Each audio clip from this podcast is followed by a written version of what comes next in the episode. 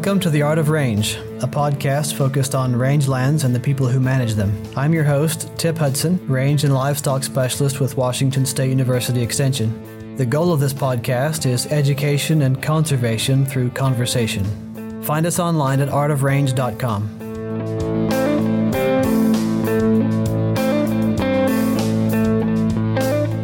Welcome back to the Art of Range podcast. I'm visiting today with Richard and Sharon Kline, owners of Rancho, Rancho, Rancho San Lorenzo. San Lorenzo of Los Alamos, uh, California, in the Santa Ynez Valley.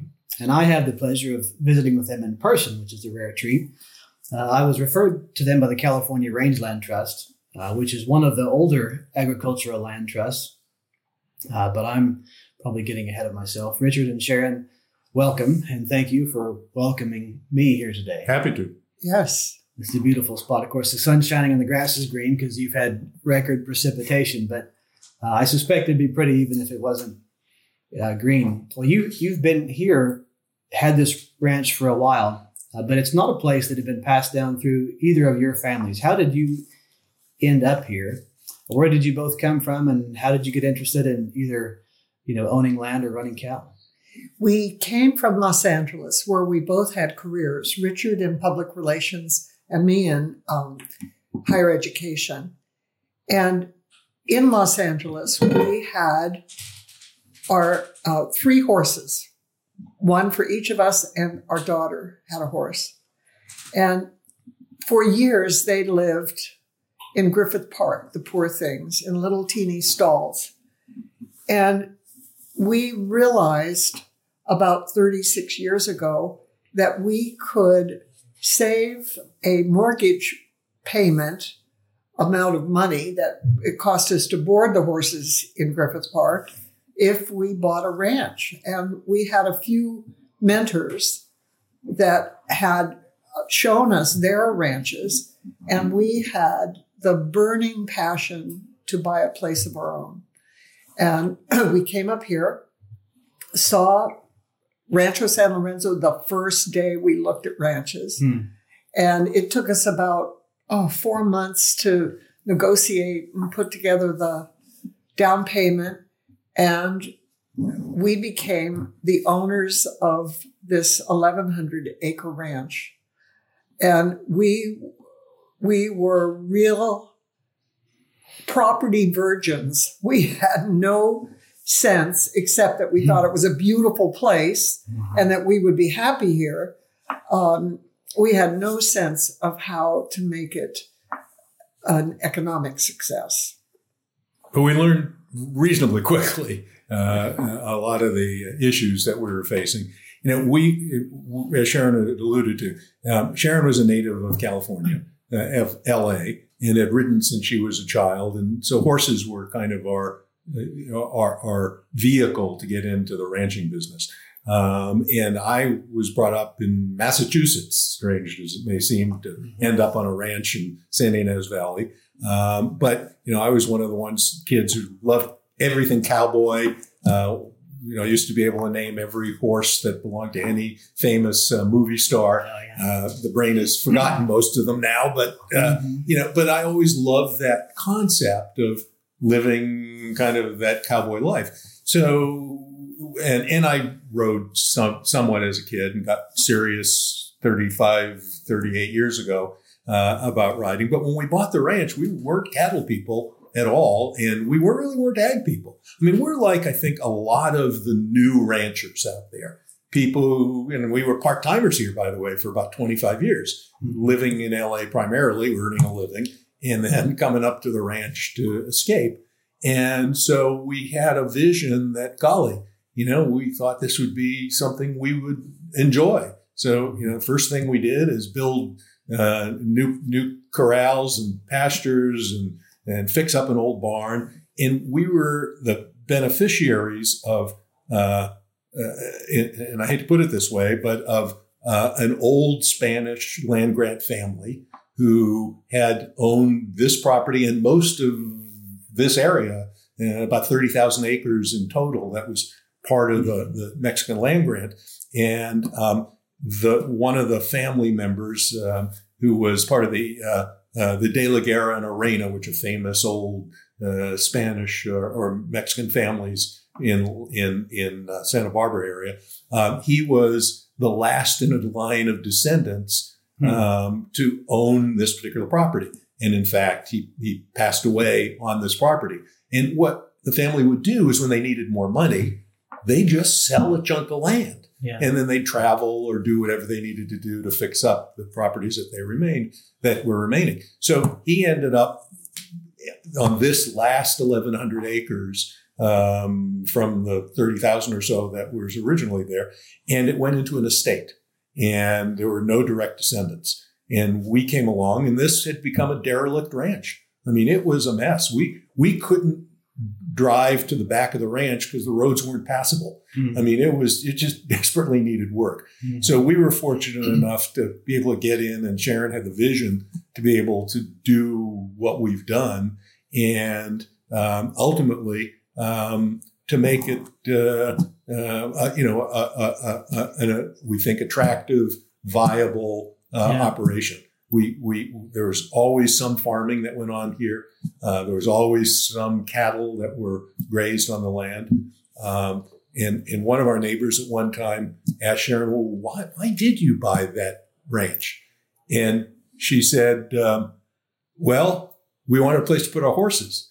And this wonderful character of a lady said, wait a minute, you bought a cattle ranch because you wanted a place to put horses. a couple yeah. of horses? and, and, so, you know, we came into the cattle business um, and we, we, run a relatively small herd, uh, but into the farming business sort of by the back door. Mm-hmm. And we learned, you know, that we loved it and a lot to learn, but, you know, we've certainly think you know we've had a good experience. Yeah, I want to go back to the land grant. I've I've heard that term before. And I'm aware of some big ranches like in New Mexico that were uh, land grants. I don't know from Spain or Mexico. I think I've heard them called oh, from Mexico land grants. But who was granting land and to whom and why? Mexican government.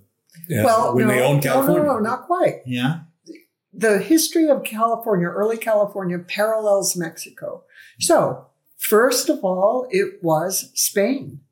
And mm-hmm. literally, the fathers, Junipero Serra and company, came up from, well, they came from Spain to Querétaro in Mexico and were trained, came north, and sadly, a lot of the missionary work was done to conscript peons here and send them back to central Mexico to work in the silver mines. Mm. So Spain, then Mexican independence, and that, of course, affected land ownership here. And then finally, American conquest.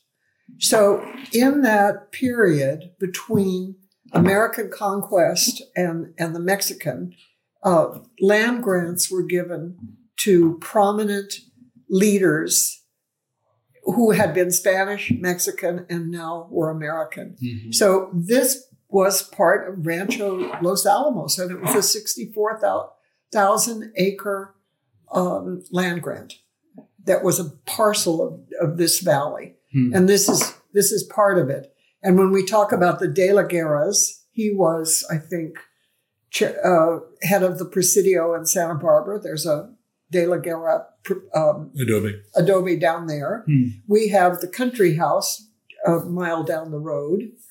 So um, it's really a historic passing and evolution of basically Spanish, Mexican, um, finally American. Mm-hmm. And there were all the same people that passed through the governance of the area. In what years were those land grants happening? Oh my gosh.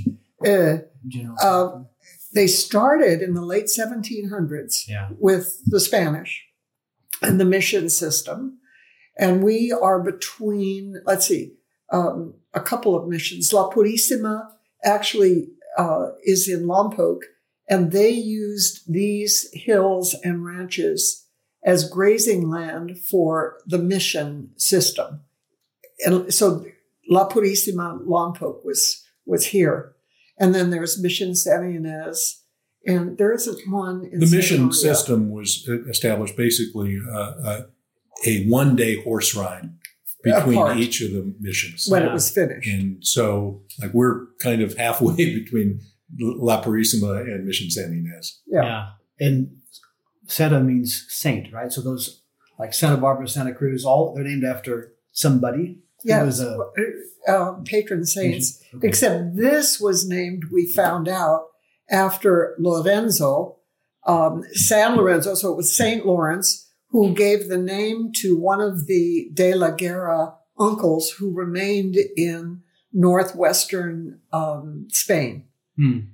And it was a family Huh. name. So, um, and we felt strongly that we needed to keep the original name of the ranch because, I mean, it's bonded through history. And Yeah. actually, Decaux, the person we bought this from, had married into the De La Guerra family. And our neighbors were direct descendants of the De La Guerras. Hmm. So the roots go very, very deep. And we were, we were- love the fact that we found out that Eduardo Deco, who's the person whose estate we bought the ranch from, ran a brand for his cattle on this ranch, the Bench K. Well, It we're fit. Kline with a K, and we said, Yeah. "Wow!" So we re-registered Yeah. the brand. I mean, it was available for the right rib, which we took. Yeah. Wasn't our first choice, but it was second choice. Uh, and it was available. And so we have the same brand on this ranch now that's been here for almost a century. Wow. Well, two cents. Well, yeah, Yeah. well, we don't know what ran Yeah, on the ranch before that's Eduardo. That's true. Anyway, Yeah. So Yeah, the history, we bought into the history, and it's part of the thrill of owning the place. Yeah. And there's enough grass around. A couple of horses wouldn't do much to Exactly right. take care of the Well, there's a lot of enough grass this year. That's right. You you should have seen us about a year ago. Oh, I can it imagine. was a, a little uh, Spartan. Yeah. Have you had trouble with fire? Trouble can mean lots of different things, but Fortunately, we, knock on wood, have had very little difficulty in this immediate area. But just over the hills in Lompoc, there have been some serious blazes, and down in Santa Barbara, and even to a lesser extent in San Ynez. So we've been, you know, we we, we thank our lucky stars that, you know, it, it's been uh, less of a problem for us than a lot of folks in the area. And it's an important reason for keeping mouths literally on the Right. soil to keep the um, grass down and the, and the brush down. So that's important. And we, and we move the cows around based upon food and, you know, I mean, do just basic, grazing management. yeah, grazing management Mhm. to, to make the most productive use You mentioned in the article that California Rangeland Trust published about the place that it was a hidden gem. What did you mean by that? Was it that it wasn't otherwise, it wouldn't have been considered very desirable as a ranch? It is pretty steep. Like if, when I look at your Oh, map, Yeah, part of it it's is topographically challenging. 40 acres in the front facing the river valley are um, arable and irrigated. The Mm-hmm. rest of it is really rangeland.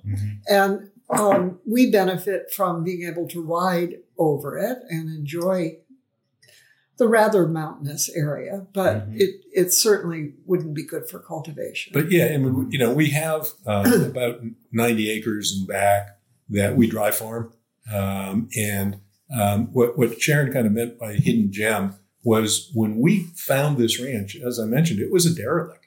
You know, it was a mess. And um, it- we uh, uh, kind of scraped our money together uh, at the time to, to be able to afford the ranch. And it was when people, it, it was a, such a shape that when people looked at it were serious ranchers, yeah. they said, "Oh my God, you know, we have to put a fortune into that place to make it a Right. incredible working ranch." Right. And people who were looking just for, you know, the the weekend escape said, "God, that's a mess." I mean, Right. you know, I, I don't want to have to deal with all that. Yeah. And so, since we were at, at the time had relatively limited resources, and uh, we were able to scrape our money together, and you know, part of what uh, uh, in fact, having the conservation easement, the economic benefit of having that has helped us to put money back into the ranch Mm-hmm. to redo, you know, do lots of fences that have need to be needed to be re- rebuilt, um, to Water. build, build, you know, water, you know, a little critical issue, but put in a couple of wells that we really needed um, to be able to rehab uh, old barn. I mean, you know, it it, it, On and it helped us Mhm. to basically um, revitalize what was uh, had the potential to be a rather nice property. Yeah. What? How did you initially hear about the California Rangeland Trust, and what made you become interested in the conservation easement? Yeah, a neighbor actually uh, told us about the, the CRT and told us about the conservation easement concept. And we said, well, golly, let's look into this. So initially, we were put in touch with one of the uh, state agencies, state of California agencies. And, um, and they said, well, let us give you a proposal for conservation easement. And they explained a little bit about it to us. And we'd had some knowledge from having done a little bit of research. And um, we ended up getting a proposal that I swear had to have been three or four inches thick, you know, on paper. And it was incredibly restrictive. And we said, well, God, if this is what our conservation easement is all about, I- you know, I don't know if, yeah, we're, we're not really interested. Right. And so one of our, our friends who was a member of the, the, the California Cattlemen's Association said, well, a number of years ago, the Cattlemen's Association started this group called California Rangeland Trust. Why don't you talk to them? So um, we met with them and uh, uh, met with uh, then Nita Vail, who was the executive director, and Andy Mills, who's now chairman of the board. And they said, well, let us give you a proposal. And it was, you know, all of about 12 or 14 pages. And it basically, when we looked at it, said, just be a good steward of your land. And you, you know, the restrictions, as you know, was uh, the limited development, in fact, no development for us, and the 500 acres that we put into the conservation easement. Um, but it was really what we kind of thought about continuing doing from the beginning. But it allowed us to continue to farm. It allowed us to continue to, to run cattle. It allowed us to continue to ride our horses, you know, over, over the ranch and do what needed to be done to be good stewards of the land. And we thought, wow, you know, this is this is doable. And of course, as we've talked about, there's some economic benefit to it. Right. What, one of the things I was most worried about because we have a vernal pond, and in that vernal pond, it's it's a wonderful habitat for the tiger, California tiger salamander, CTS. Describe what a vernal pond is, because I'm familiar with All that right. because I'm in the range science world. But you know, vernal just means spring. What is a vernal pool? Well, a vernal pond, and it's a very typical landscape in California, maybe in the West, but I know in California, it's a place where water collects with no stream that infills it. yeah, All right, that nothing means, going in, nothing going out.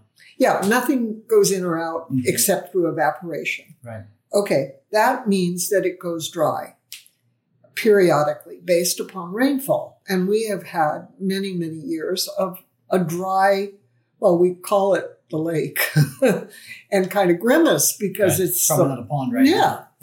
And it's a very unique um, uh, type of, of um, environment. hmm The benefit for the tiger salamander is that it does go dry and they can live without water for many years because they live underground in squirrel holes. That was my next question: Is where do the salamanders go when the pool dries up? Uh, well, they don't breed. Yeah. Yeah. But they're there and but they, they, survive. they are there and, Wow. and they carry through the drought. That's what the way they're um, acclimated. and it is issued, it is an endangered species, but by the I believe feds, but state Yeah, at least well. it was. and and yeah, not sure if it still is.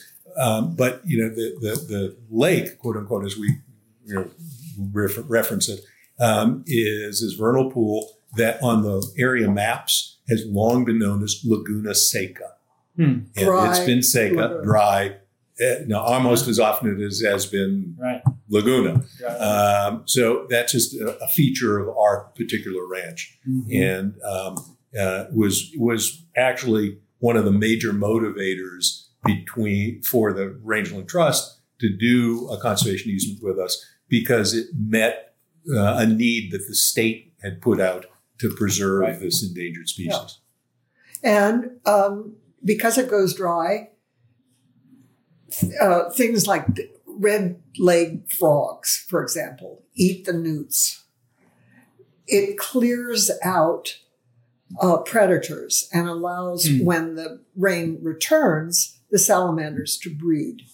And I, we had stocked the pond before the easement. Yeah. And I was terribly worried that um, we would have a big mosquito problem without um, Fish. critters in there, fish. Yeah. Stocked Well, meaning fish. yeah, we put fish yeah, in the, yeah. in the Right. lake. And uh, it was a little difficult to see it, the fish die when the when the lake went dry, but the birds benefited. And we did not restock it because of, of the salamanders. That was one of the And- requirements. Yeah, uh, a- a major each- requirement. Yeah, that- Huh. we And- could not restock it because they would eat the Feed on the. yeah salamander eggs and And in fact, we've never had a mosquito problem. Hmm. So somehow uh, the environment balanced out, and my Yeah. worry about that was for naught. you know, Yeah. before we we started this Mm. podcast interview, um, we were talking a little bit about you know benefits and challenges of conservation easement. Um, one of, as I mentioned, you know, ours says we cannot develop that area. We have to maintain all the the the, the, proper uh, rangeland management techniques, um, which is fine. We had no problem with that. Well, when our neighbors said, uh oh, you're doing a conservation easement, what's that going to mean to me? Is the state and other authorities going to come in and start knocking on our door and say, we want to talk to you and we, we don't want you to do this X, Y, and Z. And we, we explained to them, and it's absolutely turned out to be true, that not only would they not be knocking on their door because of this, this helps protect them from um, the, the, the urgency of preserving land and you know the necessity Trying to prevent take under the. exactly and, and so in some ways it has Hmm. prevented take and prevented you know the, the the the state and others are coming in and saying okay we want to talk to you neighbor and it's worked out beautifully it's been Hmm. absolutely the case um, it has taken pressure off some of our other neighbors and there are some who others in the area who've done conservation easements either with the rangeland trust or uh, land trust for santa barbara or there are a couple of other agencies in, that are working in our area to do the easements.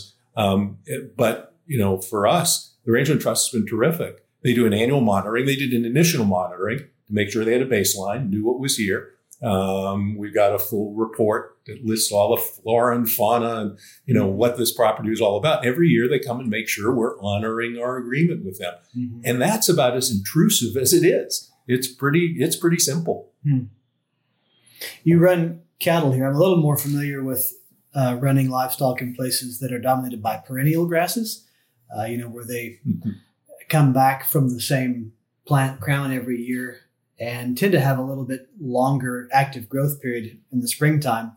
Uh, right now, it's really green, but you know, if it doesn't keep raining, it won't be this green for very long. How does that work out with keeping you keep mother cows? Yeah, we're, we're cow So you've got cows year round. One of the challenges is managing the feed uh, situation. You know, we have had years where we spent an awful lot of money on hay because we wanted to keep the cows. And we said, oh, next year it'll rain. So, you know, okay, we'll spend some money now. We won't have to sell and buy again. There was a few years ago, we sold everything uh, Yeah. on the cattle, you know, and we brought in some stockers. And, and the grass, uh, you know, grass was just minimal. I mean, hardly anything. So we could bring in a few stockers and it worked just fine. Mhm. Uh, and this past year, before the rains came, we were in a drought. Yeah. So we sold about a third of our herd off and kept the, the balance. And now we look at it and say, uh oh, it's probably going to be time to buy again. And so you just have to do the, uh, uh, accept the, the, what it'll be. Variability. You know, we, we, we, we usually end up, you know, sell low and buy high, Yeah. but you know, that's life. I mean, if we want to, Yeah. we want to continue having cattle. And of course, the advantage to us, as Sharon had alluded to, was range management. Mhm. I mean, having cattle, you know, when you ask a question about, about uh, fire, Well, you know, we, you know, have our cattle help protect us against the fire danger. So Right. it's just a matter of knowing, you know, how many head we can keep to feed, hopefully without hay, although we give them hay at breeding season and, you know, we supplement, but it's minimal versus what we had to do last year, feeding truck and trailer load at a time just to keep them going for several months. Yeah. Um, and, but- and we've done a few other things like put water sources at the top of the mountains to, Yeah. to you know, encourage them to, the Spread cows to, to take care of the whole area and graze it all. And, uh, you know, those kind of pretty simple things, moving them around. Um, Mhm. We sometimes have several um, areas we can dry farm and then feed them off. So, you know, the Mhm. kind of common sense management to make what we do have go as far as possible. And, and you know, from an owner's standpoint, we again we talked about this a little bit before the podcast. Um, you know, the economics. Uh, doing conservation easement, you, you, depending how you structure it, but most often you'll get a certain amount of cash Mhm. to do the conservation in easement. compensation for Compensation, right. extinguishing the development rights. Exactly right. Uh, so, okay, you won't develop it and you get some cash now. Right. Well, you know, for some families, that's saving them from, you know, losing the land because they don't have the, the, the money to pay for uh, inheritance taxes, taxes yeah. and all the rest. Um, so- and that's wonderful. In, in our situation, we got some cash, wasn't as much as a, a lot of people need. As fortunately, you know, we still had jobs and we're doing other things to supplement our our, our, our ranch life. But we did also get a rather credible amount of uh, tax uh, Mm. tax write off, Mhm. uh, or actually it was tax credit, and so that monies were saving us from paying taxes uh, at a higher level. Mhm. And we took basically that and it allowed us to, to do things like putting some water tanks at the tops of hills, Infrastructure investment. infrastructure. Absolutely. We really worked on reinvesting on the ranch and building an infrastructure and, and gave us the ability to put it back into, you know, uh, what we think is reasonably attractive shape. Mhm. And so it was a tremendous financial benefit um, that we put back into the land. And, you know, win-win. You know, we weren't the fourth, fifth, sixth, tenth generation family inheriting the ranch and now had to pay all those inheritance taxes. We came in and bought the ranch and you know, didn't quite know what we were getting into, but you know, we, we, we worked our way through it and the conservation even gave us some, some, some real economic benefit that we're able to put back, uh, by and large in, into our, uh, into our ranch. Yeah. Uh, you, you alluded earlier about some vegetation improvements that you made. And I think in the, the CRT article, you said there were places you couldn't even ride through. Was Mhm. that chaparral or some other kind of brush? Yeah. That you, We have a lot, as you brought, could see if we, we if we were in back of the ranch, a lot of chaparral. Yeah, uh, we did do uh, uh, uh, as they call it now, prescribed burn. Was then called a right. Controlled. uh, control burn. Um, and but we were able to, do that what 25 30 years ago i Yeah. bet now Hmm. and it's become increasingly challenging to get permits to do it right. to take care of chaparral. theoretically they're they're loosening those regs and taking what we think is a very logical approach to range management by doing prescribed burns. Mhm. Um, but yeah, I mean, we've had to clear a lot of chaparral. We've had to put in, uh, we had to put in trails to make it so you could get to where the cattle would be off in the, you know, the back of the ranch. Mhm. Uh, so it's all part of the, you know, we think the proper management of, of uh, uh, being a good steward on your property. Mhm. Uh, maybe one more unrelated question. Sharon, you were the California Maid of Cotton back in Oh, 1964. What is a Maid of Cotton? Is this like Miss America for agriculture? Back, that was in the days of Polly and Esther. Polyester. Polyester was Yeah. just, yeah, you know, rearing its right. DuPont's marketing. Yeah, over artificial little head. And I was a fashion design student. So I went into the apparel industry and I went I became California Maid of Cotton as a college senior, and I was just about to graduate. And of course, because of, of horses and all of all of our connection to the country, I loved I loved the country. So I was able to go um, in Central California. We were based in Fresno. I don't even know that. And I would travel throughout the state with two chaperones who were cotton wives, and they were the sponsors of this thing. And we promoted uh, cotton as a wonderful fiber to Yeah. make or to use in fashion. Yeah. And uh, so we were in the business of fashion shows. Um, it was it was just so much fun, and I Hmm. found out because one of the things I had to learn all about cotton. It was fascinating, and I can remember getting up at five in the morning to do the farm reports, and my chaperone said, "Oh, the other maids hated this." Well, it was so much fun. Mhm. I got to go out and talk about cotton, um, visit the farms, visit the cotton gins. It just it just was wonderful.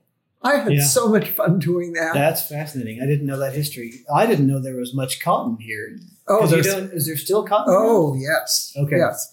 Um, in those days, I think it was it was the second largest crop agricultural crop in Wow. California. It was hugely important, and primarily in the San Joaquin Valley. Mhm. you know, the, the Central Valley and Mhm. Imperial County.